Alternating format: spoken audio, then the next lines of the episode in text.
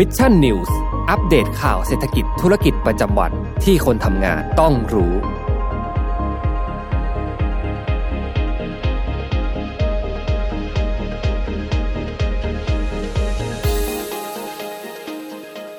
ได้เวลาพัฒนาทักษะใหม่ให้ประเทศไทย Mission to the Moon Reskill Thailand ต่อยอดความเชี่ยวชาญด้านสื่อออนไลน์ที่เข้าใจคนทำงาน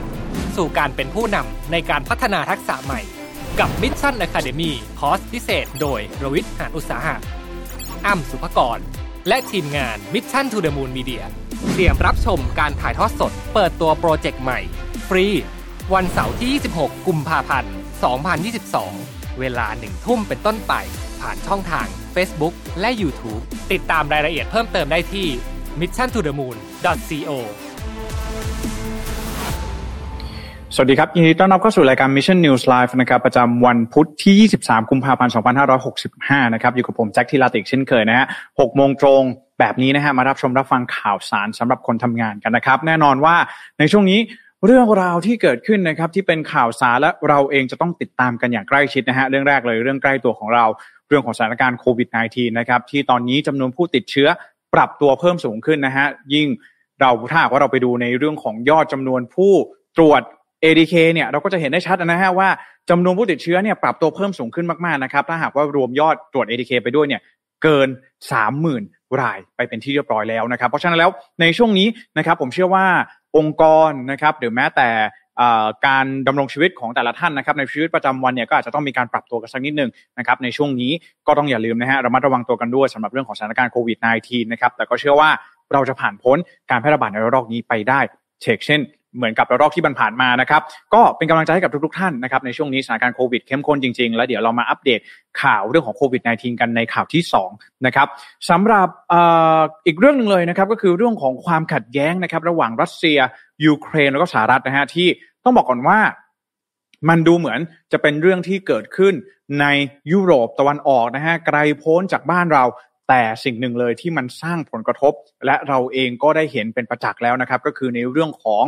ผลกระทบต่อเศรษฐกิจโลกนั่นเองนะฮะยิ่งจะเป็นเรื่องของ sentiment เรื่องของการลงทุนต่างๆเนี่ยก็เห็นได้ชัดนะฮะว่าตลาดสินทรัพย์ ไม่ว่าจะเป็นทั้งหุ้นนะครับอ่า commodityอย่างเช่นน้ำมันดิบเนี่ยก็ปรับตัวลดลงสอดคล้องกันกับสถานการณ์ที่มีการยกระดับความตึงเครียดขึ้นนั่นเองนะฮะซึ่งเดี๋ยวเรามาดูกันในข่าวที่หนึ่งด้วยเพราะผมต้องบอกอย่างนี้นะฮะว่า รัสเซียเองไม่ใช่ว่ามีกำลังทหารเยอะแยะมากมายมหาศาลแล้วจะสามารถ บุกยูเครนได้โดยที่จะไม่มีผลกระทบตามมานะครับ แน่นอนว่าสิ่งหนึ่งเลย ที่จะเป็นผลกระทบที่รัสเซียเองจะได้สัมผัสจะได้ลิ้มลองกันก่อนเลย ก็คือเรื่องของผลกระทบทางเศรษฐกิจนั่นเองนะฮะเนื่องจากชาติตะวันตกเอง มีการออกมาตรการคว่ำบาตรออกมากันเป็นแถวเลยนะฮะเดี๋ยวเรามาดูกันว่า รัสเซียจะต้องรับแรงกระแทกในระลอกแรกที่เป็นที่เป็นผลกระทบทางด้านเศรษฐกิจเนี่ยอย่างไรกันบ้างในข่าวที่หนึ่งนั่นเองนะครับ ก็สวัสดีทุกท่านกันด้วยนะฮะใครที่เข้ามาแล้วก็อย่าลืมนะฮะกดไลค์กดแชร์ กดอะไรกันก็ได้นะฮะกดกระดิ่งกดอะไรว่ากันไปนะฮะเพื่อเป็นกำลังใจให้กับผมทีมงาน Mission to the Moon แล้วก็สมบูรณ์กันด้วยนะครับ สวัสดีทุกท่าน วันพุธกลางสัปดาห์แบบนี้นะครับ สวัสดีคุณละเมอพิมพ์นะครับ สวัสดีสมมูลด้วยนะครับ แล้วก็สวัสดีคุณธนสิน แล้วก็สวัสดีคุณจิรินนะครับนะนะฮะก่อนอื่นเลยนะครับ ก่อนที่จะไปเข้าสู่ข่าวที่หนึ่งในวันนี้ขออนุญาตประชาสัมพันธ์อีกเช่นเคยนะฮะงานที่จะถึงนี้นะครับ วันเสาร์นี้นะครับหนึ่งทุ่มตรงด้วยกันนะครับ Reskill Thailand นะครับ Launch Event นะครับแบบไลฟ์แบบสดๆเลยนะฮะสำหรับใครที่ต้องบอกว่าในปีนี้เนี่ยทีมงาน Mission to the Moon ของพวกเรานะครับโดยพี่แท็บนะครับ CEO นะครับโดยคุณอ้ำสุปกรนะครับ General Manager ของเราเนี่ยเรามากันพร้อมกับทีมของการ Reskill Thailand เพราะเราต้องบอกงี้ฮะการมาถึงของโควิด -19 การเปลี่ยนแปลงของสภาพเศรษฐกิจโลก เปลี่ยนแปลงของรูปแบบการทำงานเนี่ยมันก็ส่งผลกับพวกเราไงคนทำงานต่างๆนะครับต้องมี skill ต่างๆ นานามากมายที่มันเพิ่มมากยิ่งขึ้น บางท่านทำงานกันมาแล้ว 5 ปี 10 ปี 20 ปีแบบนี้เนี่ยโลกยุคใหม่นะครับที่มาพร้อมกับ skill ทางด้านดิจิทัลskill การทำงานแบบไฮบริดแบบ flexibility flexible ยืดหยุ่นต่างๆเนี่ยมันมีความจำเป็นจริง ๆ ที่เราจะต้องมาดูกันอย่างใกล้ชิดนะฮะว่ามันมี skill อะไรกันบ้าง ที่เราจะต้อง ให้ความสำคัญกับมันนะฮะเพราะว่าในอนาคตเนี่ยต้องบอกว่า job landscape นะครับภาพรวมของการทำงานเนี่ยมันจะเปลี่ยนไปอย่างแน่นอนนะครับ เพราะฉะนั้นแล้วขอให้ Mission to the Moon นะครับเป็นหนึ่งในกลไกเป็นหนึ่งในฟันเฟืองที่ช่วยแนะนำให้พวกท่านเนี่ยนะครับสามารถที่จะรับรู้ได้นะครับ ว่าสกิลอะไรที่มันจำเป็นจริง ๆสำหรับโลกแห่งการทำงานในอนาคตนั่นเองนะครับ ใครที่สนใจนะครับลงทะเบียนรับ e-magazine reskill Thailand ได้เลยนะครับสแกน QR code กันได้เลยนะฮะแล้วก็ รที่อยากรู้ว่าเนื้อหาสาระต่างๆเนี่ยมันมีเป็นมาอย่างไร พวกเราเนี่ยทำคอนเทนต์อะไรมาเสิร์ฟให้กับทุกท่านบ้างนะครับ ก็อย่าลืมติดตามในงานเปิดตัววันเสาร์ที่ 26 กุมภาพันธ์นี้นะครับหนึ่งทุ่มตรงเป็นต้นไปผมมาด้วยนะฮะ มากันยกทีมเลยนะครับ พี่แท็ปคุณรวิศหาญอุตสาหะนะครับ CEO คุณน้ำสุปกรณ์นะครับ ผมเองแล้วก็ทีมงาน Mission to the Moon อีกหลากหลายท่านเลยนะฮะ ที่จะมาพูดกันว่ามี skill อะไรกันบ้างที่เราต้องให้ความสำคัญต้องให้ความสนใจ กันในยุคนี้นะฮะโอ้โหบอกเลยว่าพลาดไม่ได้จริง ๆ เป็นสิ่งดีๆ ที่ผมอยากจะนำเอามาฝากกันนะฮะยิ่งผมไปอ่านมา Future of Jobs Report ของ World Economic Forum ผมต้องบอกงี้นะครับเราได้เห็นกันอย่างชัดเจนเลยนะฮะว่า World Economic Forum เนี่ยเขาบอกว่ามันมีสกิลอะไรกันบ้าง ที่ในอนาคตเนี่ยมันจำเป็นต่อการทำงานนะเพราะฉะนั้นแล้วเดี๋ยวเรามาดูกันว่ามีทักษะอะไรนะครับ ที่เราจะมาเสิร์ฟให้กับทุกท่านนะครับยังไงขอติดตามกันด้วยนะฮะแล้วก็ในวันพรุ่งนี้นะครับขออนุญาตหนึ่งวันนะครับพักผ่อนที่หนึ่งนะฮะสำหรับวันพฤหัสบดีที่ 24 กุมภาพันธ์นี้นะครับก็ขออนุญาตงดรายการ Mission News Live หนึ่งวันนะครับ ก็น้องดราฟทีมงานต่างๆ หลายๆ คน จะต้องมาจัดงานมาเตรียมการงาน reskill ที่จะเกิดขึ้นในวันเสาร์นี้นะครับยังไงขอเวลาพวกเราสักนิดหนึ่งนะครับในการที่จะจัดเตรียมงานให้ออกมาคุ้มค่ากับการรอคอยของทุกท่านนะฮะก็ขอประกาศงดรายการ Mission News Live หนึ่งวันนะครับ ก็ไม่ต้องห่วงนะฮะ กลับมาแน่นอนวันที่ 25 กุมภาพันธ์กลับมาพร้อมน้องแป้งแน่นอนนะฮะใครที่คิดถึงน้องแป้งก็ขอติดตามกันด้วยนะครับอะนะฮะประมาณนี้นะฮะช่วงต้นรายการนี้ขอประชาสัมพันธ์ 2 เรื่องหลักๆ กันด้วยกันนะฮะก็เดี๋ยวเราไปเริ่มกันที่ข่าวแรกกันเลยนะครับ ก็อย่างที่เราทราบกันนี้นะครับว่าเมื่อวานนี้เนี่ยนะครับทางด้านของรัสเซียนะครับโดยประธานาธิบดีวลาดิเมียร์ปูตินเองได้มีคำสั่งนะครับอนุมัตินะครับคือจริงๆตอนแรกเนี่ยมันเป็นอย่างนี้ คือรัสเซียนะครับออกมารับรองการประกาศเอกราชนะครับ ของพื้นที่ในประเทศยูเครนที่เป็นพื้นที่สำคัญ 2 พื้นที่ด้วยกันนะครับ ก็คือที่จังหวัดลูอัน แล้วก็พื้นที่ของเมืองโดเนตส์นะครับการประกาศรับรองเอกราชของสองพื้นที่นี้เนี่ยนะครับจึงทำให้รัสเซียเองเนี่ยนะครับมีในภายหลังมีการส่งกองกำลังทหารเข้าไปดูแลรักษาสันติภาพ อันนี้อันนี้คือคำที่รัฐบาลรัสเซียเขาใช้นะฮะเข้าไป ดูแลรักษาสันติภาพนะครับแล้วก็แน่นอนว่าจะไปเริ่มกระบวนการการปกครองตนเองของทั้งสองพื้นที่นี้ต่อไปนะครับ ซึ่งแน่นอนว่าท่ามกลางความตึงเครียดนะครับว่ารัสเซียเองจะบุกเข้ายึดยูเครน จากกรณีข้อพิพาทที่ว่าไม่อยากให้นาโตเนี่ยไม่อยากให้ยูเครนเนี่ยเข้าไปร่วมกับนาโตไม่อยากให้ชาติตะวันตกเนี่ยแผ่ขยายอิทธิพลเข้ามาในยูเครนมากนักนะครับ นั่นการเข้าไปในสองพื้นที่นี้จึงถือว่าเป็นสัญญาณสำคัญของรัสเซียนะครับที่ทั่วโลกเนี่ยจับตามองว่าเฮ้ย นี่เป็นก้าวแรกหรือเปล่านะครับ ของการเตรียมการในการที่จะเข้ายึดยูเครน เข้ายึดครองยูเครนทั้งประเทศของรัสเซียนั่นเองนะครับ สิ่งนี้นะครับจึงทำให้มันกระทบไปทุกๆ แวดวงเลยนะครับ ไม่ว่าจะเป็นเรื่องของความสัมพันธ์ระหว่างประเทศ ที่ชาติตะวันตกนะครับ หลากหลายประเทศเลยก็ได้เริ่มที่จะมีการประกาศมาตรการคว่ำบาตรรัสเซียออกมาหลายประเทศเลยนะครับไม่ว่าจะสหรัฐสหภาพยุโรปนะครับ ซึ่งแน่นอนว่าสิ่งนี้ก็เป็นสิ่งหนึ่งที่ต้องจับตามองในเรื่องของความสัมพันธ์ระหว่างประเทศนะครับ มันจะเกิดความรุนแรงเกิดขึ้น จะเกิดปัญหาด้านสิทธิมนุษยชนนะครับ เกิดสงครามเกิดขึ้นแบบนี้เนี่ย ก็เป็นสิ่งที่หลาย ๆ คนให้ความมีความกังวลใจนะครับ แล้วเราก็ไม่อยากเห็นความรุนแรงเห็นความสูญเสียนะครับในช่วงนี้นะครับ แต่ว่าก็เป็นอีกหนึ่งสถานการณ์ที่ตึงเครียดมากๆนะครับในพื้นที่ทวีปยุโรปนั่นเองนะครับ อีกสิ่งหนึ่งเลยนะครับก็คือเรื่องของผลกระทบทางเศรษฐกิจ เรื่องนี้เนี่ยส่งผลกระทบ อย่างร้ายแรงอย่างแน่นอนนะครับ ตลาดสินทรัพย์ทั่วโลกนะครับปรับตัวลดลงสอดคล้องกับสถานการณ์ที่ได้มีการยกระดับความตึงเครียดขึ้นนะครับ ตลาดหุ้นนะครับ ตลาด commodity อย่างที่ผมได้บอกไปน้ำมันดิบต่างๆก๊าซธรรมชาติต่างๆเนี่ยมันนักลงทุนมองเห็นถึงความเสี่ยงนะครับ ไม่ใช่เพียงแค่จากสถานการณ์ในยูเครนเท่านั้นนะครับเราก็ต้องยอมรับว่าภาพรวมเศรษฐกิจโลกในช่วงต้นปีแบบนี้เนี่ยมัน ซบเซาแล้วก็มันถดถอยกันจริงๆนะฮะไม่ว่าจะเป็นเรื่องของเงินเฟ้อเรื่องของราคาน้ำมันดิบโลกนะครับอีกหน่อยนะครับสิ่งที่นักลงทุนจับตามองเนี่ยในเดือนมีนาคม แล้วก็หลังจากนี้เนี่ยก็คือในเรื่องของการประกาศอัตราดอกเบี้ยนโยบายของทางธนาคารกลางสหรัฐหรือว่าเฟดซึ่งเรื่องนี้เนี่ยก็เป็นเรื่องเป็นปัจจัยที่ถือว่ากดดันเศรษฐกิจโลก มาสักพักหนึ่งแล้วนะฮะพอมีปัญหาที่รัสเซียมีความขัดแย้งที่รัสเซียเกิดขึ้นมาเนี่ยมันก็ยิ่งทำให้ตลาดเองมีความกังวลอย่างมากในเรื่องของเศรษฐกิจนั่นเองนะครับซึ่งเดี๋ยวก่อนที่เราจะไปดูกันว่านอกเหนือจากว่าผลกระทบทางเศรษฐกิจที่ผมได้เล่าไปเมื่อวานนี้นะฮะว่าทำไมนะครับเหตุการณ์ในรัสเซียมันถึงส่งกระทบส่งผลกระทบต่อเศรษฐกิจโลกนะครับ วันนี้เราจะต้องมาดูราคานะครับทางเศรษฐกิจที่รัสเซียเนี่ยจะต้องจ่ายจะต้องแลก จากการปฏิบัติทางการทหารที่ยูเครนในครั้งนี้นะครับ ก็อย่างที่ผมได้บอกไปนะฮะว่าก่อนอื่นเลยนะครับ เราต้องเริ่มจากการที่ผลพวงนะครับจากการเข้ายึดครองนะครับ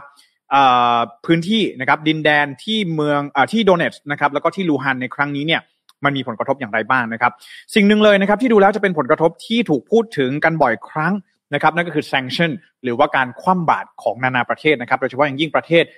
มหาอำนาจทางเศรษฐกิจต่างๆนะครับประเทศมหาอำนาจของโลกอย่างเช่นสหรัฐ EU แล้วก็สหราชอาณาจักรนั่นเองนะครับ ไปเริ่มกันที่สหรัฐกันก่อนนะครับสหรัฐนะครับโดยประธานาธิบดีโจไบเดนนะครับได้มีการประกาศแพ็กเกจการคว่ำบาตรชุดแรกต่อรัสเซียเพื่อตอบโต้นะครับกรณีที่มีการลงนามรองรับการแยกตัวเป็นเอกราชของแคว้นโดเนสแล้วก็ลูฮันพื้นที่ขัดแย้งทางตะวันออกของยูเครน ออกมาเป็นที่เรียบร้อยแล้วนะครับ โดยทางไบเดนเองก็ได้มีการประนามการกระทำในครั้งนี้นะครับ แล้วก็บอกว่าการที่รัสเซียเดินหน้านะครับการกระทำอย่างนี้ของรัสเซียเนี่ยก็บอกว่าเป็นการเดินหน้าในการที่จะรุกรานยูเครนนะครับนั่นจึงทาให้รัฐบาลของสหรัฐเองนะครับมีการตัดสินนะครับแล้วก็เตรียมการที่จะดำเนินการคว่ำบาตรรัสเซีย เช่นเดียวกันนะครับ โดยแพ็กเกจนะครับการคว่ำบาตรของรัสเซียในครั้งนี้เนี่ยนะครับก็มุ่งเน้นไปที่หนี้สาธารณะของรัสเซียนะครับไม่ว่าจะเป็นทางด้านของธนาคารทางการทหารนะครับสถาบันทางการเงินของรัสเซียนะครับบุคคลชั้นนาของรัสเซียก็ครอบครัวนะครับแล้วก็ไบเดนเองนะครับชี้ว่ามาตรการการคว่ำบาตรนี้จะตัดขาดรัสเซียจากเงินทุน ทางตะวันตกได้อย่างมีประสิทธิภาพ แล้วก็ทำให้รัสเซียเองไม่สามารถซื้อขายหนี้ในตลาดทุนของสหรัฐ หรือว่าชาติยุโรปได้อีกต่อไปนะครับ แล้วก็ในอนาคตเนี่ยนะครับสหรัฐเองนะครับก็เตรียมการที่จะส่งกำลังทหาร แล้วก็ยุทโธปกรณ์ไปเสริมความแข็งแกร่ง ให้กับพันธมิตรของสหรัฐในประเทศแถบทะเลบอลติกนะครับแต่ก็แสดงความชัดเจนว่าจะไม่ใช่การดำเนินการเพื่อเตรียมตัวสู้รบกับรัสเซียนะครับ สิ่งนี้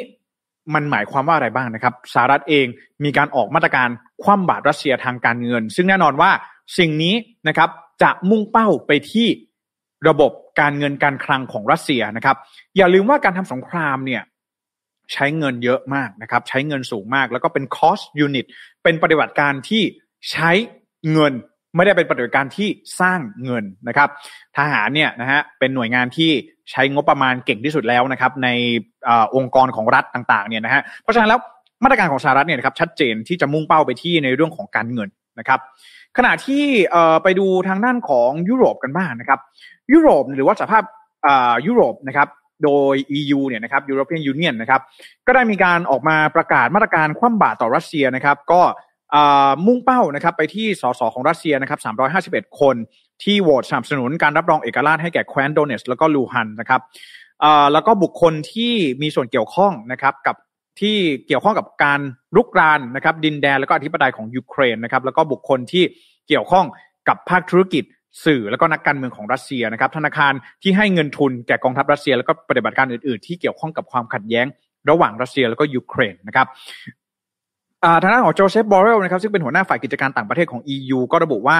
บุคคลที่อยู่ในรายชื่ออมาตรการคว่ำบาตรในครั้งนี้ของ EU เนี่ยนะครับก็ถือว่าเป็นผู้มีอำนาจในรัสเซียนะครับก็แน่นอนว่ามีการคาดการณ์เหมือนกันนะครับ ว่าจะส่งผลร้ายต่อรัสเซียเป็นอย่างมากนะครับ แต่สิ่งหนึ่งเลยที่น่าสนใจแล้วก็ดูแล้วเป็นน่าจะเป็นการ sanction หรือว่าการลงโทษทางเศรษฐกิจที่เราเห็นได้ชัดก็คือการระงับการรับรองโครงการส่งท่อท่อส่งก๊าซธรรมชาติ Nord Stream 2 นะครับ Nord Stream 2 เนี่ยมันมีความสำคัญอย่างไรนะครับ Nord Stream 2 เนี่ย เป็นเส้นทางการส่งออกก๊าซธรรมชาติของรัสเซียสู่สหภาพยุโรปนะครับ การที่รัสเซียไม่สามารถที่จะส่งออกก๊าซธรรมชาติได้เนี่ย ส่วนนี้ก็จะส่งผลกระทบต่อระบบเศรษฐกิจของรัสเซียแน่นอนนะครับ รายได้หายไปนะครับ ต้นทุนเพิ่มขึ้นก็ไม่รู้จะไปขายที่ไหนนะครับ ในเมื่อตลาดหลัก คนที่ซื้อกันประจำลูกค้าประจำไม่ซื้อส่งออกไปไม่ได้แบบนี้จะทำอย่างไรนะครับ เศรษฐกิจของรัสเซียเองก็อาจจะมีความเสี่ยงแล้วก็ได้รับผลกระทบอย่างแน่นอนนะครับ ครั้งนี้นะครับ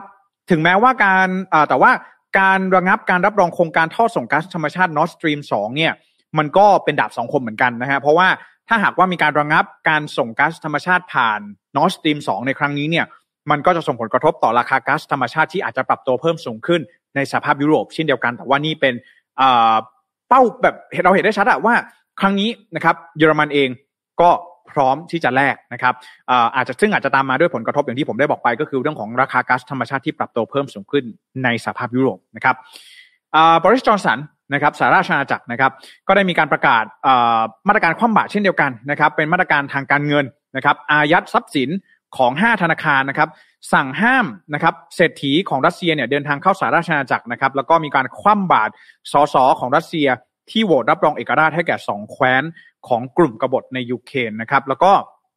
จอห์นสันเองนะครับบอริสจอร์นสันเองก็มีการออกมากล่าวนะครับว่าการกระทำของรัสเซียนั้นถือว่าเป็นการรุกรานยูเครนครั้งใหม่ หลังจากที่มีการเข้าไปยึดครองคาบสมุทรไครเมียเมื่อปี 2014 นะครับนั่นเองนะฮะก็นี่ถือว่าเป็นมาตรการตอบโต้ชุดแรกๆนะครับที่เราที่จะเริ่มได้เห็นนะครับจากสหรัฐจาก EU แล้วก็จากสหราชอาณาจักรนะครับประเทศอื่นๆนะครับที่สำคัญเลยนะครับก็คือเรื่องของ แคนาดานะครับแล้วก็ญี่ปุ่นนะครับที่ก็ได้เตรียมที่จะมีมาตรการในการคว่ำบาตรครั้งนี้ด้วยเช่นเดียวกันนะครับสิ่งที่มันกลายเป็นผลกระทบแน่นอนว่าพอมันมีการแซงชั่นทางด้านการเงินแบบนี้นะครับการคว่ำบาตรทางการเงินแบบนี้เนี่ยสิ่งหนึ่งเลยนะครับที่มาส่งผลอย่างทันทีก็คือในเรื่องของความเชื่อมั่นของนักลงทุนนะครับโดยตลาด ดัชนีตลาดหลักทรัพย์โมเอ็กซ์นะครับซึ่งเป็นตลาดหลักทรัพย์ของรัสเซียเนี่ยครับปรับตัวลดลงเพิ่มเติมนะครับอีก 1.5%เมื่อวานนี้นะครับแล้วก็โดยรวมแล้วนะครับนับตั้งแต่วันจันทร์ที่ผ่านมาเนี่ยนะครับตลาดโมเอ็กซ์ของรัสเซียเนี่ยนะครับปรับตัวลดลงไปแล้วกว่า 10%ด้วยกันนะครับแล้วก็ราคาหุ้นของบริษัทน้ำมันที่เป็นของรัสเซียเนี่ยนะครับก็ปรับตัวลดลงเช่นเดียวกันนะครับกว่ากว่า 7.5%นะครับแล้วก็ตลาดหุ้นรัสเซียเนี่ยมีสูญเสียเม็ดเงินไปแล้วกว่า 30,000 สามหมื่นล้านดอลลาร์สหรัฐนะครับในสัปดาห์นี้ซึ่งนักวิเคราะห์จาก JP Morgan เองก็มองว่าตลาดหุ้นสหรัฐเนี่ยตลาดหุ้นรัสเซียเองก็อาจจะปรับตัวลดลงได้อีกจากสถานการณ์จากความตึงเครียดแล้วก็การคว่ำบาตรจากสหรัฐแล้วก็นานาชาตินั่นเองนะครับ ซึ่งอย่างไรก็ตามที่ผมต้องบอกอย่างนี้ก่อนนะฮะว่าเหล่านักวิเคราะห์เองเนี่ยก็ออกมามองถึงผลกระทบด้วยเช่นเดียวกันนะครับว่า เอ๊ะ การคว่ำบาตรในครั้งนี้เนี่ยนะครับ ทางการเงินในเบื้องต้นในขั้นแรกแบบนี้เนี่ย นะครับมันจะส่งผลอย่างไรต่อรัสเซียบ้างนะครับ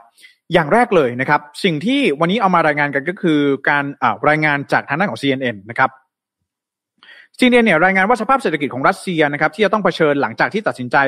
ส่งกองกำลังทหารเข้าไปในยูเครนนะครับเมื่อวานนี้นะครับแล้วก็สิ่งที่รัสเซียเองจะต้องเจอหลังจากที่มีการประกาศคว่ำบาตรจากนานาชาติเนี่ยนะครับในเบื้องต้นนะครับค่างเงินรูเบิลนะครับของรัสเซียเนี่ยนะครับ ก็อ่อนค่าลงทันทีนะครับหลังจากนั้นเนี่ยก็ปรับตัวเพิ่มสูงขึ้นนะครับ แต่ว่าแน่นอนว่ามันมีการปรับตัวนะครับที่มันมีค่าเงินที่อ่อนลงทันทีนะครับแล้วก็อีกเรื่องหนึ่งเลยนะครับก็คืออย่างที่ผมได้บอกไปคือเรื่องของดัชนีตลาดหลักทรัพย์ของรัสเซียที่ปรับตัวลดลง แล้วก็อาจจะปรับตัวลดลงไปมากกว่านี้ด้วยเช่นเดียวกันนะครับ ขณะที่นักนักวิเคราะห์นะครับจาก Capital Economics นะครับก็มีการประเมินว่ามาตรการคว่ำบาตรของนานาชาติในครั้งนี้นะครับ ในเบื้องต้นจะส่งผลให้เศรษฐกิจหรือว่า GDP ของรัสเซียเนี่ยเติบโตลดลง 1%ด้วยกัน เติบโตลดลงเนี่ยไม่ได้หมายความว่าติดลบนะฮะเติบโตลดลงเนี่ยคือหมายความว่าจากตอนแรกที่มีการ forecast เอาไว้ ว่าอาจจะปรับตัวเพิ่มขึ้น 2%แบบนี้นะฮะก็อาจจะลดลงมาเหลือเพียงแค่1%นะฮะก็คือเติบโตลดลงเพียงแค่1%นะครับแต่ว่า 1%ถือว่าเยอะนะต้องบอกก่อนนะฮะเยอะเยอะมากนะครับรัสเซียนะครับ แต่อย่างไรก็ตามนะครับ รัสเซียจะสามารถรับมือกับผลกระทบทางเศรษฐกิจ จากความขัดแย้งในครั้งนี้ได้ดีกว่าปี 2014 นะครับ แต่เราต้องบอกกันว่า อันนี้เนี่ยเป็นข้อมูลที่เกิดขึ้นณวันนี้ที่มาตรการคว่ำบาตรออกมาในเบื้องต้นในขั้นต้นนะครับ ในอนาคตถ้าหากว่ามีมาตรการคว่ำบาตรต่างๆ ที่ออกมาเพิ่มเติมเนี่ยนะครับ forecast ตัวนี้ก็อาจจะเปลี่ยนแปลงไปก็เป็นไปได้นะครับ แต่ว่าในเบื้องต้นนะครับ capital economics เนี่ยระบุว่ารัสเซียนะครับจะสามารถรับมือได้นะครับ ส่งผลทำให้วิกฤตเศรษฐกิจในในปี 2014 เนี่ยนะครับในครั้งนั้นหลังจากที่รัสเซียตัดสินใจบุกเข้ายึดครองคาบสมุทรไครเมียเนี่ยนะครับรัสเซียเองต้องประสบกับสภาวะเศรษฐกิจถดถอย แต่ว่าในปีนี้เนี่ยแตกต่างกันไปนะครับ เนื่องจากว่ารัสเซียเองมีพื้นฐานทางเศรษฐกิจที่ดีกว่าปี 2014 นะครับหนึ่งเลยก็คือว่ารัสเซียนะครับมีเงินสำรองนะครับเงินทุนสำรองระหว่างประเทศเนี่ยที่สูงกว่าในปี 2014 นะครับ อีกเรื่องหนึ่งเลยก็คือว่ารัสเซียเองก็มีหนี้สาธารณะนะครับ หรือว่าหนี้ต่างประเทศเนี่ยที่ต่ำแล้วก็เศรษฐกิจรัสเซียในปีนี้พึ่งพาต่างประเทศน้อยลงกว่าปี 2014 เป็นอย่างมากนะครับ ก็เมื่อเดือนธันวาคมที่ผ่านมาเนี่ยนะครับรัสเซียเองก็ได้มีการนำเข้านะครับสกุลสกุลเงินต่างประเทศ มูลค่ามากกว่า 2,600 ล้านเหรียญสหรัฐนะครับ ซึ่งมีเงินทุนสำรองระหว่างประเทศที่เป็นเงินสกุลอื่นเนี่ยอยู่ค่อนข้างเยอะนะครับ เพราะฉะนั้นแล้ว มาตรการคว่ำบาตรทางการเงินในช่วงต้น อาจจะไม่ได้รับผลกระทบสักเท่าไหร่นะครับเอ่ออย่างไรก็ตามนะครับ ทางด้านของ Capital Economics เนี่ยก็มองว่าการคว่ำบาตรของชาติตะวันตกในครั้งนี้ ยังอยู่ในระดับการคว่ำบาตรเชิงสัญลักษณ์มากกว่านะครับ แล้วก็อาจจะไม่ได้สามารถสร้างความแตกต่างหรือว่าความเปลี่ยนแปลงใด ๆ ได้ต่อสถานการณ์ความขัดแย้งที่บริเวณชายแดนยูเครนนะครับ แต่ว่าบาดแผลนะครับ หรือว่าผลพวงทางเศรษฐกิจที่รัสเซียจะต้องเผชิญเนี่ย ก็จะขึ้นอยู่กับว่า รัสเซียจะยกระดับปฏิบัติการทางการทหารในครั้งนี้อย่างไรนะครับ ถ้าหากว่าตัดสินใจส่งทหารเข้าไปบุกยึดครองยูเครนเลยนะครับ ก็อาจจะส่งผลกระทบต่อเศรษฐกิจที่เพิ่มมากขึ้น ผลกระทบอาจจะมากขึ้นนั่นเองนะครับ แต่ถ้าเกิดว่าอยู่แค่นี้นะครับ ก็อาจจะรับผลกระทบเพียงเท่าที่ผมได้บอกไปนะฮะก็คือ GDP เนี่ยเติบโตลดลง 1%นะครับอาจจะเจอกับค่าเงินรูเบิลที่อ่อนค่าลงนะครับหรือว่าตลาดหุ้นของรัสเซียเองก็อาจจะมี การปรับตัวลดลงอย่างต่อเนื่องนั่นเองนะครับ ก็จะขึ้นอยู่กับสุดท้ายแล้วจะทำอย่างไรนะครับ จะยังส่งทหารเข้าไปตะบี้ตะบันยึดครองยูเครนให้ได้หรือไม่นะครับ อันนี้ก็เป็นเรื่องที่รัสเซียเองก็ต้องจับตานะครับ ก็ต้องประเมินดีๆนะครับสำหรับผลกระทบทางเศรษฐกิจนะครับ นอกจากนี้นะครับเนื่องจากว่ารัสเซียเองเป็นประเทศผู้ส่งออกน้ำมัน และก๊าซธรรมชาติรายสำคัญของโลกนะครับ ดังนั้น หากปฏิบัติการทางการทหารในยูเครนเนี่ยนะครับมีการยกระดับกันเกิดขึ้นนะครับ เข้ายึดครองยูเครนกันแบบเต็มรูปแบบมากขึ้นแบบนี้เนี่ยนะฮะก็เกรงว่าราคาก๊าซธรรมชาติ บวกกับราคาน้ำมันดิบโลกก็อาจจะปรับตัวเพิ่มสูงขึ้นนะฮะ worst case ที่ทาง Capital Economics เนี่ยเขาคาดการเอาไว้คือ 140 เหรียญสหรัฐต่อบาร์เรลนะครับ ซึ่งนี่เองก็จะสร้างความกังวลต่อสภาพเศรษฐกิจโลก เพราะว่า อย่างที่ผมได้บอกไปนะฮะตอนนี้เงินเฟ้อเนี่ยมันตั้งอยู่บนราคาพลังงานนะครับ ถ้าน้ำมันเพิ่มนะครับ ต้นทุนการผลิตต้นทุนสินค้า ต้นทุนสิ่งของต่างๆ เนี่ย ก็ปรับตัวเพิ่มสูงขึ้นเช่นเดียวกันนะครับ เพราะฉะนั้นสิ่งที่น่ากังวลใจเลยก็คือว่า ถ้าหากยึดครองยูเครนแบบเต็มรูปแบบสิ่งที่ตามมาแน่นอนคือ supply chain disruption จากมาตรการคว่ำบาตรจากการแซงชั่นต่างๆ เนี่ย มันจะยิ่งซ้ำเติม ปัญหาราคาน้ำมันดิบที่แพงอยู่ในตอนนี้เนี่ยให้เลวร้ายลงนั่นเองนะครับ เพราะฉะนั้นตอนนี้ถามว่าข่าวนี้มันเกี่ยวข้องอย่างไรกับเรานะครับ เชื่อว่าแต่ละคนน่าจะรับรู้รับทราบกันดีว่าการลงทุนของแต่ละท่านเนี่ยมันสำคัญอยู่แล้วนะฮะทุกท่านที่ทำงานมานะครับมีรายได้ต่างๆเนี่ยเก็บออมแล้วก็เอาเก็บออมเนี่ยเอาเงินออมของเราเนี่ยไปลงทุนในกองทุนต่างๆนะครับ ซึ่งกองทุนบางอย่างเนี่ยก็ไปลงทุนในต่างประเทศต่างๆนานาเนี่ยเพราะฉะนั้นแล้ว ตอนนี้นะครับอาจจะต้องดูกันสักนิดหนึ่งเรื่องของกลยุทธ์นะครับ strategy การลงทุนของท่าน ว่ามันจะต้องเป็นในลักษณะไหนนะครับ โดยเฉพาะอย่างยิ่งในช่วงเศรษฐกิจที่มันถดถอยเศรษฐกิจผันผวนแบบนี้เนี่ยนะครับ เงินเฟ้อน้ำมันแพงแบบนี้ จะต้องปรับพอร์ตกันอย่างไรนะครับ อาจจะเอาเงินไปพักไว้สักที่ไหนสักที่หนึ่ง อันนี้ก็ต้องมีการประเมินกันอีกทีหนึ่งนะครับ เพราะฉะนั้นสิ่งนี้ ปัจจัยความขัดแย้งระหว่างรัสเซียกับยูเครนจะเป็นปัจจัยที่กดดันสภาพเศรษฐกิจของโลกในช่วงนี้ต่อไปอีกสักระยะหนึ่งอย่างแน่นอนนะครับ แล้วก็ถ้าหากว่าเกิดอะไรขึ้นไปมากกว่านี้เนี่ยแน่นอนว่าผลกระทบอาจจะเป็นผลกระทบในด้านลบต่อสภาพเศรษฐกิจโลกก็เป็นไปได้นะครับ ยังไงในช่วงนี้นะครับ นอกจากค่าครองชีพที่ปรับตัวเพิ่มสูงขึ้นนะฮะก็ต้องดูในเรื่องของสถานการณ์ที่เกิดขึ้นรอบโลกกันด้วยนะครับ ว่าพอร์ตการลงทุนของท่าน หรือว่ามันจะส่งผลกระทบอย่างไรกับ เงินของท่านที่ท่านถืออยู่ในตอนนี้บ้างนะครับผมอะวันนี้ก็มาฝากกันสำหรับเรื่องของสถานการณ์ที่ยูเครนนะครับที่รัสเซียเองได้มีการส่งกองกำลังทหารเข้าไปในบริเวณพื้นที่แคว้นโดเนสแล้วก็แคว้นลูฮันเมื่อวานนี้นั่นเองนะครับผม จับตาดูกันอย่างใกล้ชิดนะครับสวัสดีทุกท่านกันด้วยนะครับ วันนี้เข้ามารับชมรับฟังข่าวสารกันหลายท่านเลยนะฮะอะสวัสดีคุณนุชด้วยนะครับ บอกว่ารอฟังนะครับขอบคุณคุณนุชมากๆนะครับ แล้วก็สวัสดีคุณมณิมนด้วยนะครับ แล้วก็คุณนันทานะครับ มีคนบอกว่าเศรษฐกิจยุโรปจะกระทบนะครับ ตอนนี้บวก 0.71%นะครับไม่ได้แย่นะ เพราะเราทราบความชัดเจนแล้วว่ารัสเซียจะทำอะไรนะครับ คุณไพศาลนะครับ สวัสดีคุณไพศาลด้วยนะครับ แล้วก็คุณมณิมนบอกว่าถ้าทีชัดเจนกว่าคนแถวนี้อีกนะฮะคนแถวไหนฮะ อืมนะฮะคุณนันทานะครับบอกว่าตอนนี้ยูเครนสั่งคนออกจากรัสเซียแล้วครับ แล้วก็เตรียมประกาศสภาวะฉุกเฉินด้วยนะฮะตอนนี้มีการเกณฑ์ทหารเตรียมตัวแล้วนะฮะเพื่อที่จะรับคอน FLICT รับความขัดแย้งในครั้งนี้นะครับคุณภาษาบอกว่าใครจะบ้าทำสงครามเศรษฐกิจแบบนี้นะครับ คนบ้านนั้นก็คือปูตินนั่นเองนะครับ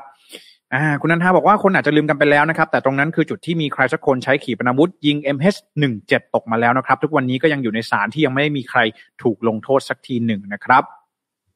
คุณวิทูลบอกว่าสวัสดีครับ ฟังข่าวที่นี่สรุปครบจบที่เดียวครับ ขอบคุณคุณวิทูลมากๆนะครับ ที่เข้ามาติดตามรับชมแล้วก็รับฟังนะครับ คุณไปสามบอกว่าถ้านาโตบุกจีนจะมาร่วมวงไหมนะครับ ไทยจะร่วมวงไหมอ่าอันนี้ไม่แน่ใจเหมือนกันนะฮะคุณเบนซ์นะครับ สวัสดีคุณเบนซ์ด้วยนะครับ บอกว่าคมชัดลึกเข้าใจง่ายเช่นเคยครับขอบคุณมากๆนะครับอ่านะฮะข่าวต่อไปครับเอาขยับมาใกล้ตัวกันเพิ่มนะฮะเรื่องของสถานการณ์โควิด -19 แบบนี้นะครับทำอย่างไรกันได้บ้างนะครับ มันมีอะไรเกิดขึ้นบ้างนะครับ ก็สำหรับ รายงานตัวเลขในวันนี้ก่อนๆเลยนะฮะก็สิ่งที่เกิดขึ้นตอนนี้นะฮะวันนี้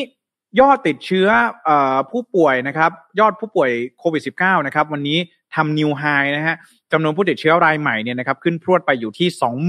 21,232 รายด้วยกันนะครับ ผล ATK อีก 16,000ฮะบวกกันเนี่ย47,000 48,000 กันไปแล้วนะครับ เพราะฉะนั้นแล้วตอนนี้เนี่ยนะครับ ผู้ป่วยใหม่ ถ้ารวม ATK รวมกันตรวจแบบ RT-PCR test เนี่ยนะครับใกล้ 40,000 กันเข้าไปแล้วนะครับ เพราะฉะนั้นตอนนี้นะครับผู้ป่วยส่วนใหญ่เนี่ยครับรักษาตัวอยู่ในโรงพยาบาลสนามนะครับรวมไปถึง Home Isolation นะครับพุ่งไปกว่า 1 0 0 0 0แสนรายแล้วนะครับแล้วก็สถานการณ์ในตอนนี้นะครับวันนี้เองทางด้านของสบคเองนะครับโดยศูนย์ข้อมูลโควิดศูนย์ EOC นะครับศูนย์ปฏิบัติการของกระทรวงสาธารณสุขเองก็ได้มีการประชุมร่วมกันนะครับในที่ประชุมสบคนะครับว่า จะมีมาตรการอย่างไรบ้างนะครับ ซึ่งแน่นอนว่าสิ่งหนึ่งเลยนะครับที่วันนี้ทางด้านของสบคเองนะครับ ได้มีมติออกมานะฮะลืมขึ้นภาพให้ขออภัยด้วยนะครับอะนะฮะก็ในวันนี้นะครับสบคเองอย่างที่ผมได้รายงานไปว่าเมื่อวานนี้เนี่ย วันนี้วันพุธนะครับ วันที่วันพุธที่ยี่สามเนี่ยก็มีรายงานข่าวออกมาว่าจะมีการประชุมสบคกันหลายๆ คนก็จับตามองเอ๊ะจะมีการปรับมาตรการอะไรหรือเปล่านะครับ เพราะว่าจำนวนผู้ติดเชื้อเนี่ยพุ่งสูงกันขึ้นไปมาก ๆแล้วนะครับ แล้วก็ผมเชื่อว่า ทุกท่านเนี่ยที่ฟังอยู่รับชมอยู่ตอนนี้เนี่ย น่าจะมีคนใกล้ตัวที่ติดโควิด -19 ไปแล้วนะฮะเพราะฉะนั้นตอนนี้กำลังมองว่าเอ๊ะจะมีล็อกดาวน์มีอะไรหรือไม่นะครับ แต่ปรากฏว่าประเด็นที่มีการประชุมสบคกันในวันนี้เนี่ยนะครับยังไม่มีในเรื่องของการประกาศมาตรการใด ๆนะครับ สิ่งที่เป็นสิ่งที่เป็นประเด็นในการประชุมในวันนี้นะครับ ก็คือในเรื่องของ test and go นะครับ หรือว่าการรับผู้ที่เดินทางจากต่างประเทศเข้ามานะครับ สิ่งหนึ่งเลยก็คือว่าก่อนหน้านี้เนี่ยนะครับสำหรับนักเดินทางที่มาจากต่างประเทศไม่ว่าท่านจะเป็นคนไทยเป็นคนต่างชาตินะครับ เข้ามาทำธุรกิจเข้ามาท่องเที่ยวต่างๆ เนี่ยสามารถเข้ามาแบบ test and go ได้ test and go นี่ตอนทุกทุกประเทศแล้วนะฮะทุกประเทศเลยนะครับ เราไม่ได้มีการกำหนดว่าไม่รับจากประเทศไหนนะครับ แต่สิ่งที่ท่านต้องทราบเลยก็คือว่าตอนนี้ก่อนหน้านี้เนี่ยเข้ามาแล้วนะครับ ตรวจเอตรวจ rt-pcr test หนึ่งครั้ง ใช่ไหมฮะแล้วหลังจากนั้นเนี่ยท่านก็ไปเข้าพักตามสถานที่ต่างๆนะครับ แต่ว่าพอครบวันที่ห้านะครับท่านเองก็ต้องกลับมาทำการตรวจ rt-pcr test กันอีกครั้งหนึ่งนะครับ ซึ่งก่อนหน้านี้นะครับก็มีการตรวจ rt-pcr test เนี่ยสองครั้งด้วยกันนะครับ ในวันที่ห้าในวันแรกแล้วก็วันที่ห้าหลังจากเดินทางเข้ามาในประเทศนะครับ แต่ว่าวันนี้เนี่ยนะครับทางด้านของที่ประชุมสบคนะครับ โดยคุณอนุทินชาญวิรุกุลนะครับรองนายกรัฐมนตรีแล้วก็รัฐมนตรีว่าการกระทรวงสาธารณสุขเนี่ย ได้มีการออกมาเปิดเผยถึงที่ประชุมสบคนะครับว่าเห็นชอบนะครับให้ยกเลิกการตรวจโควิด -19 แบบ rt-pcr test ในวันที่ 5 และเปลี่ยนไปให้ตรวจ ATK แล้วรายงานผลกลับมาแทนนะครับ ซึ่งก็บอกซึ่งก็มีการระบุว่าการตรวจแบบ ATK ก็มีความแม่นยำในระดับหนึ่งแล้วครับแล้วก็เป็นที่ยอมรับโดยในทั่วไปอยู่แล้วนะครับ ซึ่งก็มีผลตั้งแต่วันที่ 1 มีนาคมนี้เป็นต้นไปนะครับ แล้วก็อีกเรื่องหนึ่งเลยที่เกี่ยวข้องกับ การเดินทางเข้ามาในประเทศนะครับสำหรับนักเดินทางชาวต่างชาติเนี่ยนะครับก็มีการปรับลดวงเงินประกันสุขภาพ จากเดิมเนี่ยให้ครอบคลุมอยู่ที่ห้าหมื่นเหรียญสหรัฐนะครับลดลงเหลือไม่ไม่น้อยกว่าสองหมื่นเหรียญสหรัฐนะครับ ซึ่งนี่หมายความว่าต้นทุนในการเดินทางเข้าประเทศของชาวต่างชาติเนี่ยก็จะลดลงใช่ไหมฮะเพราะว่าวงเงินประกันเนี่ยมันลดลงนะครับ ซึ่งสิ่งนี้เนี่ยก็เป็นสิ่งที่ผู้ให้ผู้ประกอบการนะครับท่องเที่ยวของบ้านเราเนี่ยก็ได้มีการ ร้องขอมานะครับว่าขอให้มีการปรับลดหน่อยได้ไหมนะครับเพื่อที่ว่านักท่องเที่ยวจะได้เดินทางกันเข้ามามากยิ่งขึ้น เพราะฉะนั้นแล้วโดยรวมสรุปแบบนี้นะครับ สรุปแบบนี้ก็คือว่าเเรื่องของมาตรการนะครับ คุมโควิด -19 คุมโควิด -19 เนี่ยยังไม่มีออกมาสำหรับประชาชนคนไทยที่ต้องปฏิบัติตามนะครับ มีแต่เพียงถ้าหากว่าท่านเดินทางไปต่างประเทศนะครับ ก็วันที่หนึ่งมีนาคมนี้ตรวจ rt-pcr test แค่ครั้งเดียวนะครับ แล้วก็ครั้งที่สองนะครับในวันที่ห้าเนี่ยให้เป็นการตรวจ ATK แทนนะครับ แต่สิ่งหนึ่งเลยที่ผมอยากจะพูดก็คือว่าเออเนี่ยอย่างที่คุณไพศาลถามมานะครับ ว่าตกลงสิทธิ์ยูเซฟนะครับเบิกจ่ายในกรณีฉุกเฉินเนี่ยนะครับตามที่คุณไพศาลได้คอมเมนต์กันเข้ามาสอบถามเนี่ยก็ต้องบอกก่อนว่า ล่าสุดเมื่อวานนี้ที่ประชุมคณะรัฐมนตรีเนี่ยเห็นชอบให้ยังคงการรักษาโควิด -19 โดยใช้สิทธิ์เบิกจ่ายในกรณีฉุกเฉินหรือว่าสิทธิ์ยูเซปต่อไปได้ อ่า งงหรือเปล่าไม่แน่ใจแต่ผมบอกอย่างนี้แล้วกันว่า ยังไม่มีการเปลี่ยนแปลงอะพูดกันแบบนี้นะครับ ท่านป่วยโควิด -19 มาไปรักษาตัวที่ไหนเนี่ย โรงพยาบาลที่นั่นต้องรับท่านเข้ารับการรักษาที่ก่อนหน้านี้บอกว่าเฮ้ยถ้าเจ็บป่วยโควิด -19 ขึ้นมาต้องไปต้องไปตรวจที่โรงพยาบาลที่เรามีสิทธิ์สิทธิ์ประกันสุขภาพอยู่หรือเปล่านะครับไม่ว่าจะเป็นสิทธิ์บัตรทองสิทธิ์ประกันสังคม สิทธิ์ข้าราชการ หรือว่าสิทธิ์ประกันเอกชนต่างๆ เนี่ย แต่ว่าล่าสุดนะครับ เมื่อวานนี้เนี่ยมีการประกาศจากคอรมอแล้วนะครับ ว่าจะยังไม่ถอดโควิด ออกจากสิทธิ์ยูเซปนะครับ เพราะว่าอะไร เพราะว่าภาครัฐเองก็ประเมินแล้วว่าในช่วงเดือนมีนาคมเนี่ยนะครับ มันอาจจะมีจำนวนผู้ติดเชื้อที่ปรับตัวเพิ่มสูงมากขึ้น การที่จะให้ผู้ป่วยเนี่ยเข้าสู่กระบวนการการรักษา โดยกลับไปที่โรงพยาบาลที่มีสิทธิ์อยู่เนี่ย มันอาจจะทำให้เกิดความยุ่งยากในการเข้าสู่กระบวนการการรักษา เพราะฉะนั้นแล้วตอนนี้ยังคงอยู่เหมือนเดิมสิทธิ์ยูเซปยังอยู่เหมือนเดิมนะครับ เพราะฉะนั้น หายกังวลได้ แต่ว่าอย่าไปติดนะหมายถึงว่าคลายกังวลได้ถ้าหากว่าท่านเนี่ยติดโควิด -19 นะครับเพราะว่าผมต้องบอกอย่างนี้มันลำบากจริง ๆนะครับ มันลำบากจริง ๆ บางท่านเนี่ยนะฮะอย่างที่ผมเคยเล่าไปสิทธิประกันสังคมเนี่ยนะฮะอยู่อีกที่หนึ่งนะครับ ตัวเองย้ายมาทำงานอีกที่หนึ่งนะครับ หรือว่าบางท่านไม่มีสิทธิประกันสังคม ใช้บัตรทอง ซึ่งบัตรทองเนี่ยสิทธิ์มันจะไปขึ้นอยู่กับทะเบียนบ้านของท่านอ่าแล้วแต่ละท่านเนี่ยบางท่านเดินทางมาจากต่างจังหวัด นะฮะมาทำงานในกรทม มาทำงานในเมืองใหญ่ๆต่างๆชนบุรีต่างๆ เนี่ยแล้วถ้าหากว่าท่านติดโควิดขึ้นมา จะต้องกลับไปรักษาตัวที่บ้านเกิดหรือเปล่าเอออันนี้มันก็สร้างความยุ่งยาก สร้างความซับซ้อนในการที่จะเข้าสู่กระบวนการการรักษาตัวของผู้ป่วยนะครับ เพราะฉะนั้นตอนนี้นะครับอย่างที่คุณไปสารถามมาก็ต้องบอกว่า หลังวันที่หนึ่งมีนานะครับยังรักษาโควิด -19 ด้วยสิทธิ์ยูเซปต่อไปได้นั่นเองนะครับ ผมอะประมาณนี้นะครับ เพราะฉะนั้น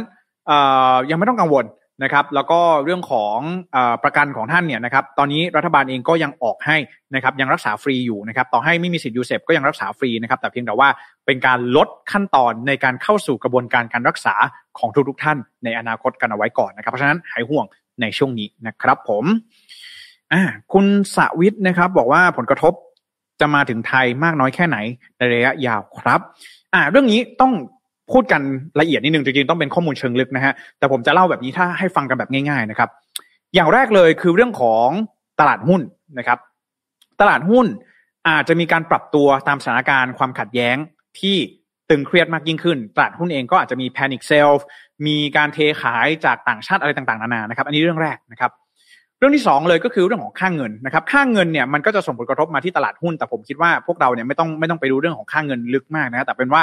สุดท้ายแล้วถ้ามันมีปัญหาเรื่องของค่างเงินรูเบิลนะครับมันก็จะส่งผลมาที่ตลาดหลักทรัพย์อยู่ดีนะครับ เพราะว่าตลาดหลักทรัพย์เองก็ไม่ได้มีแค่เงินของคนไทยที่ไปลงทุนซื้อหุ้นนะฮะก็มีเม็ดเงินจากต่างชาติเข้ามาด้วยนะครับ ซึ่งเรื่องนี้ก็ให้ดูที่ตลาดหุ้นเป็นหลักนะครับ ก็อาจจะส่งผลกระทบต่อแพนิคเซลต่างๆ ที่อาจจะเกิดขึ้นได้นะครับ อีกเรื่องหนึ่งก็คือเรื่องของคนที่ทำการค้าขายกับรัสเซีย อะอันนี้ต้องดูแล้วนะฮะถ้าหากว่าท่านทำการทำธุรกิจทำการค้าการขายกับ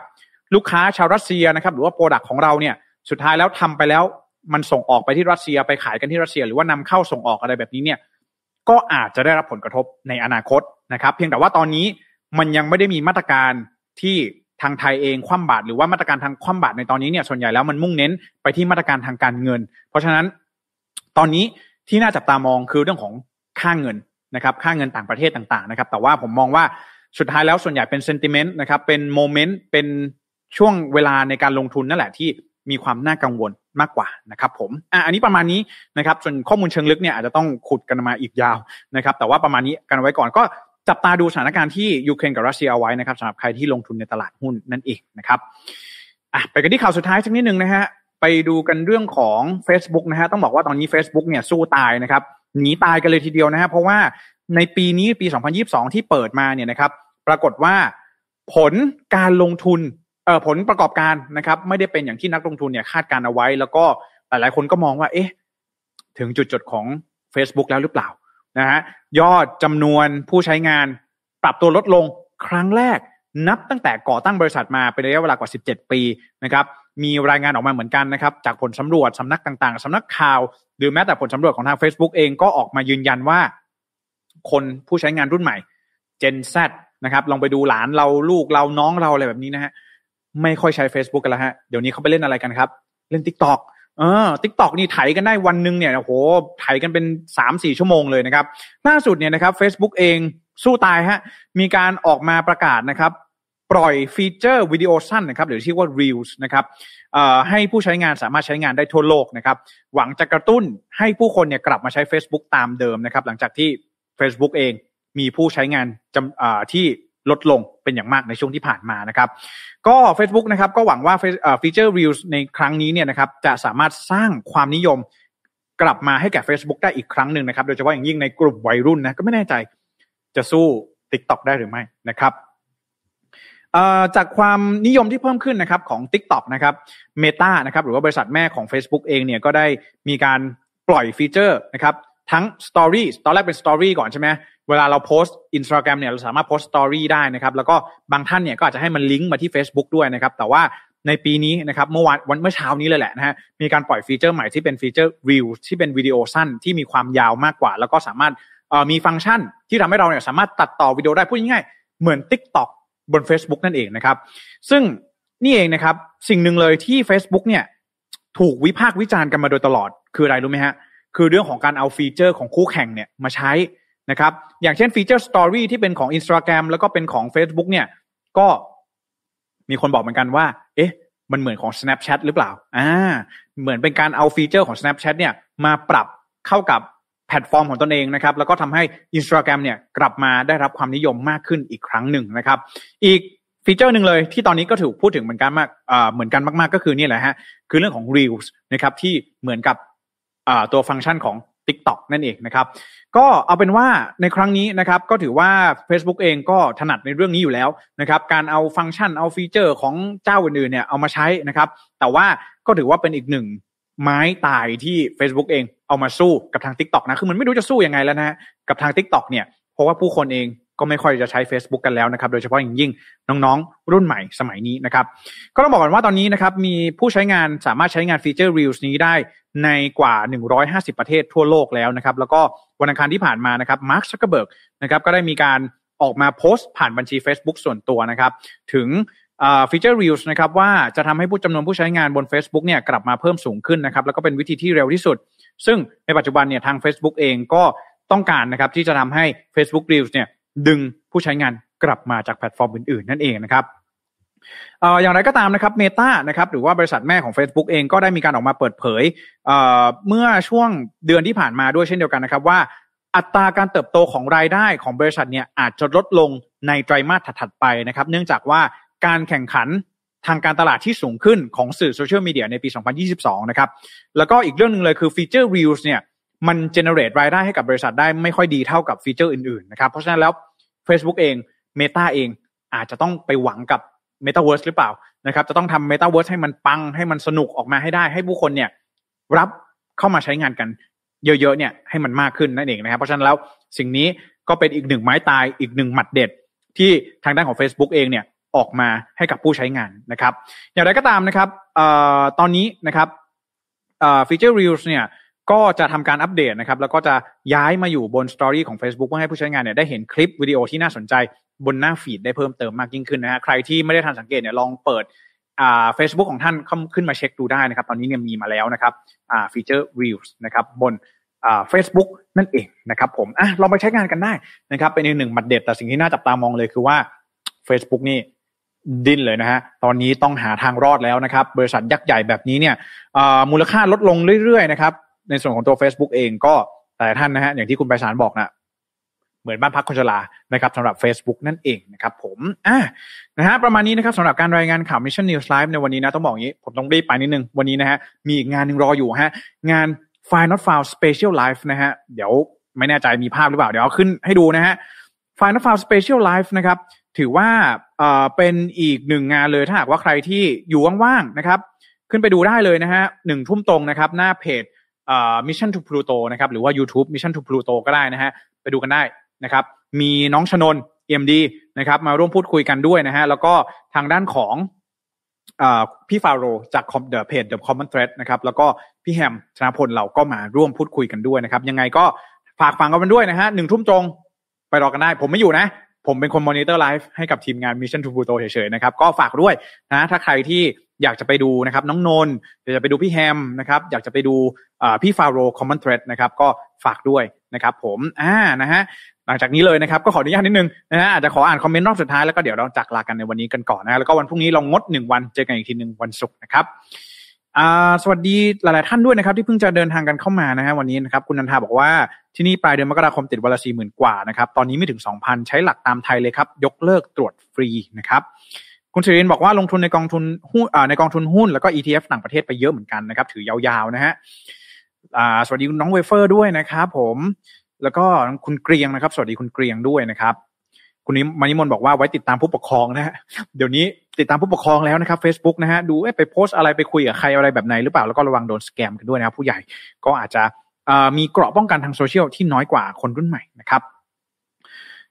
คุณไพศาลรู้สึกบอกว่าคนใช้ Facebook ลดลงเพราะว่ารู้สึกโดนละเมิดความเป็นส่วนตัวหรือเปล่านะครับแล้วก็ลิบราของ Facebook เองก็หายไปแล้วนะครับคุณแอมเฮียนะครับบอกว่ามันไม่ทันไม่เป็นไรนะครับรับชมรับฟังย้อนหลังกันได้นะครับคุณมณิมนบอกว่าไปดูอาจารย์นนท์กันนะครับไปดูกันได้เลยนะฮะที่หน้าเพจ Mission to Pluto นะครับผมอ่า คุณบิ๊กดีมบอกว่าคุณแจ็คเป็นทุกอย่างให้เธอแล้วนะครับไม่เป็นไรฮะมีอะไรเราช่วยกันได้ในช่วงนี้นะฮะลดการเข้าออฟฟิศลดความเสี่ยงกันด้วยนะครับ ผมก็ถือว่าเป็นงานที่ถนัดกันอยู่แล้วนะฮะอย่าลืมนะฮะหนึ่งทุ่มตรงไปอีกไลฟ์หนึ่งได้นะครับ แต่ผมไม่อยู่นะเออนะบอกไว้ก่อนนะครับเดี๋ยวจะนึกว่าผมไปอยู่อีกไลฟ์หนึ่งนะครับคุณนัทศินนะครับบอกว่าขอบคุณครับรอติดตามนะครับคุณคุณนัทศินด้วยเช่นเดียวกันนะครับที่เข้ามาติดตามกันในวันนี้นะฮะก็วันนี้นะครับการรายงานข่าวก็จบลงแต่เพียงเท่านี้นะฮะก็อย่างไรก็ตามนะครับเดี๋ยวเรากลับมาพบกันอีกทีหนึ่งในวันศุกร์นี้นะครับแล้วก็หนึ่งทุ่มตรง ย้ายไปดูอาจารย์นนท์กับผมได้นะ ยังไงก็ฝากไว้ด้วยนะครับสำหรับวันนี้ลาไปก่อน แล้วพบกันใหม่ สวัสดีครับ Mission News อัปเดตข่าวเศรษฐกิจธุรกิจประจำวันที่คนทำงานต้องรู้